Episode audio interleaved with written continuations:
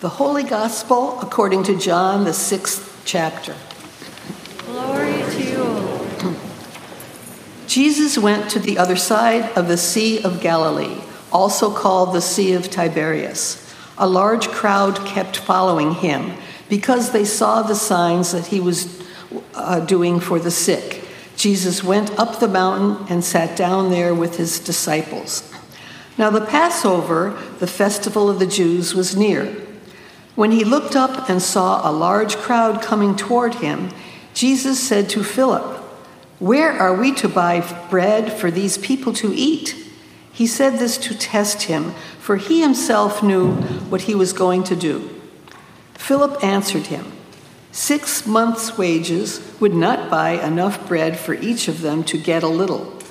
One of his disciples, Andrew, Simon Peter's brother, said to him, "There is a boy here who has five barley loaves and two fish, but what are they among so many people?" Jesus said, "Make the people sit down." And now there was a great deal of grass in the place, so they sat down, about five thousand in all. Then Jesus took the loaves, and when he had given thanks, he distributed them to those who were seated, so also the fish as much as they wanted.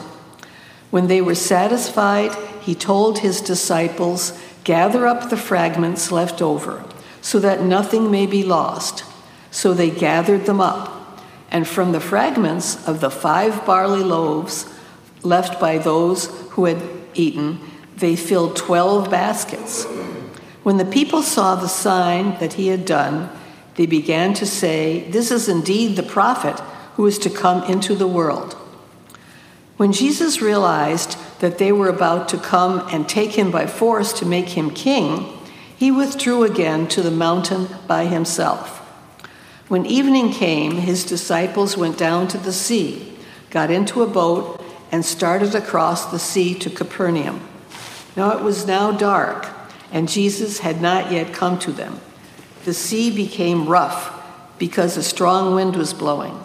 When they had rowed about three or four miles, they saw Jesus walking on the sea and coming near the boat, and they were terrified. But he said to them, "It is I. Do not be afraid." Then they wanted to take him into the boat, and immediately the boat reached the land toward which they were going. The Gospel of the Lord. Praise to you, O Christ. One of the ways to explore the meaning of a Bible story is to place yourself in the story. To imagine yourself as one of the characters, giving thought to their experience, wondering what it would be like to walk in their shoes, considering what they see and hear and think and feel. For example, in the parable of the prodigal son, you could place yourself as the prodigal, or as the elder brother, or as the father, and in each case you would discover something unique to that particular role in the story.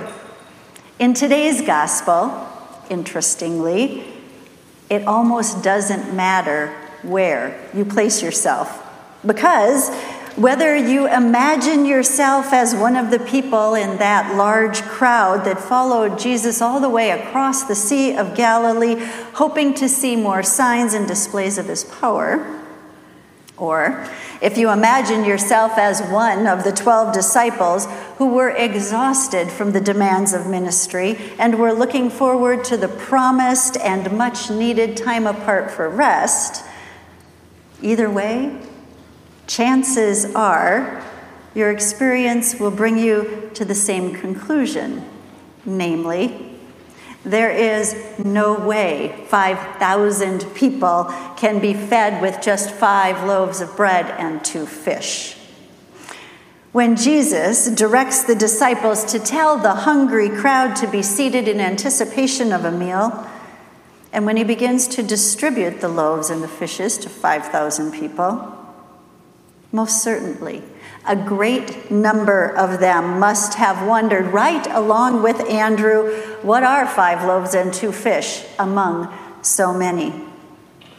And to be sure, The people seated in the way back, when they saw what was happening, that is, assuming, of course, that they could see anything at all, when they saw that very small offering of food, and when they took stock of all of the people ahead of them, they must have resigned themselves to going home hungry. It's just like we said in our confession this morning, it's hard to believe that there's enough. To describe the sudden and unexpected need to feed five thousand people is overwhelming, and to say so is frankly an understatement. Paralyzing might actually be a better word, which gets at what the disciples must have felt. Listen again to what Philip said to Jesus. Six months' wages would not buy enough bread for each of these people to get even a little. And yet, one of the miracles in the feeding of the five thousand is that all five thousand were not only fed, but they were satisfied. In other words, five thousand people dined on five loaves and two fish, and they ate well and heartily. The other miracle, a second in the same story, took place after the meal.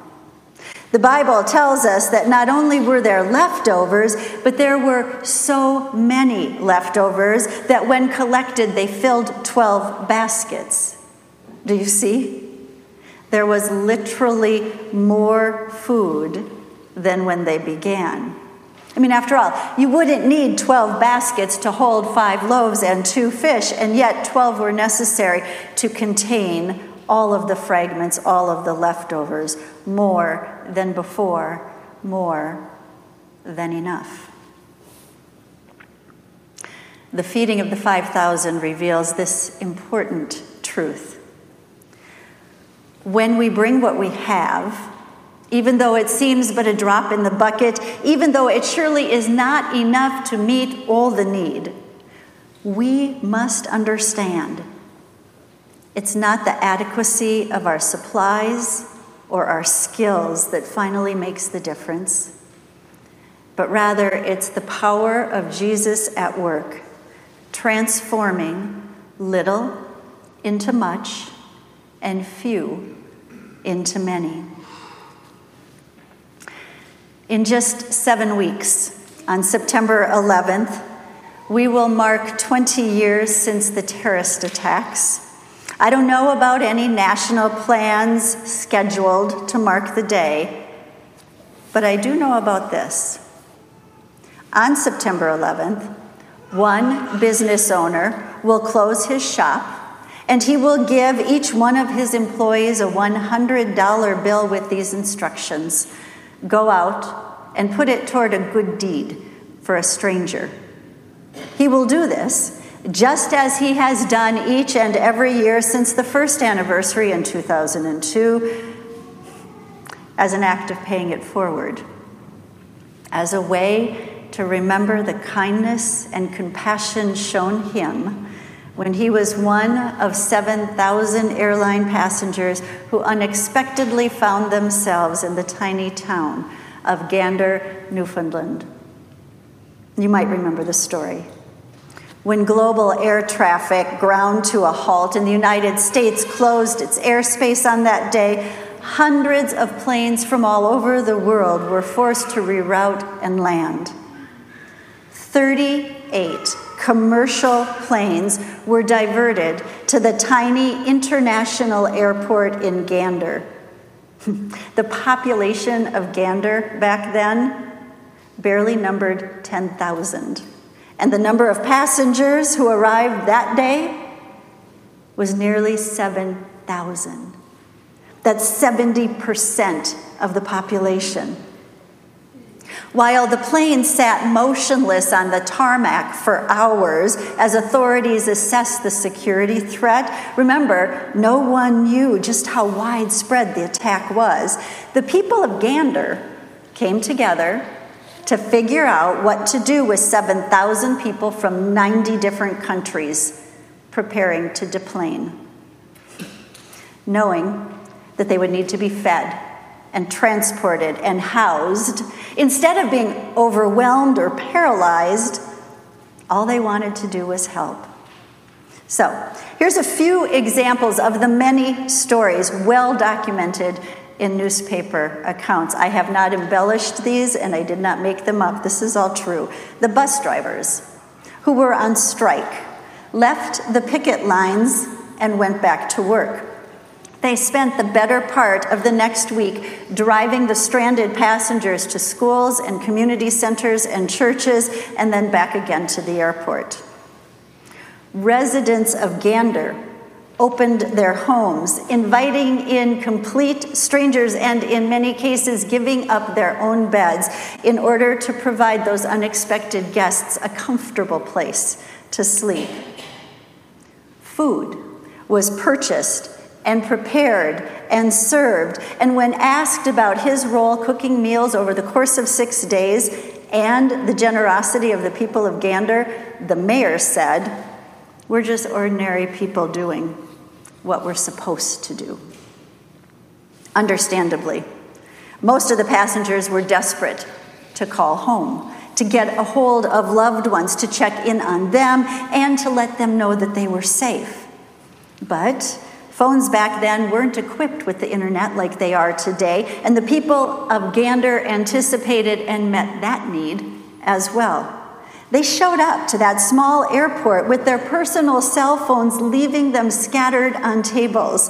First there were six, an hour later there were nine, and by the end of the day the tables were overflowing with cell phones and laptops, and an open invitation to use them freely.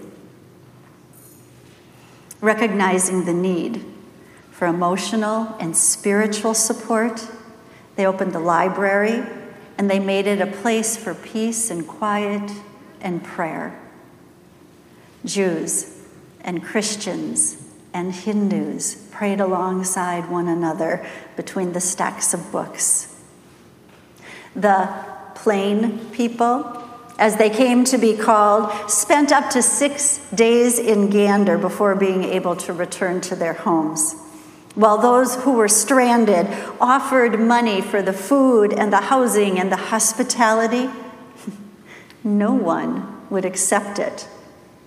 So on one flight out, a woman passed around a notebook and asked passengers if they would like to contribute to a scholarship fund for the children of Gander.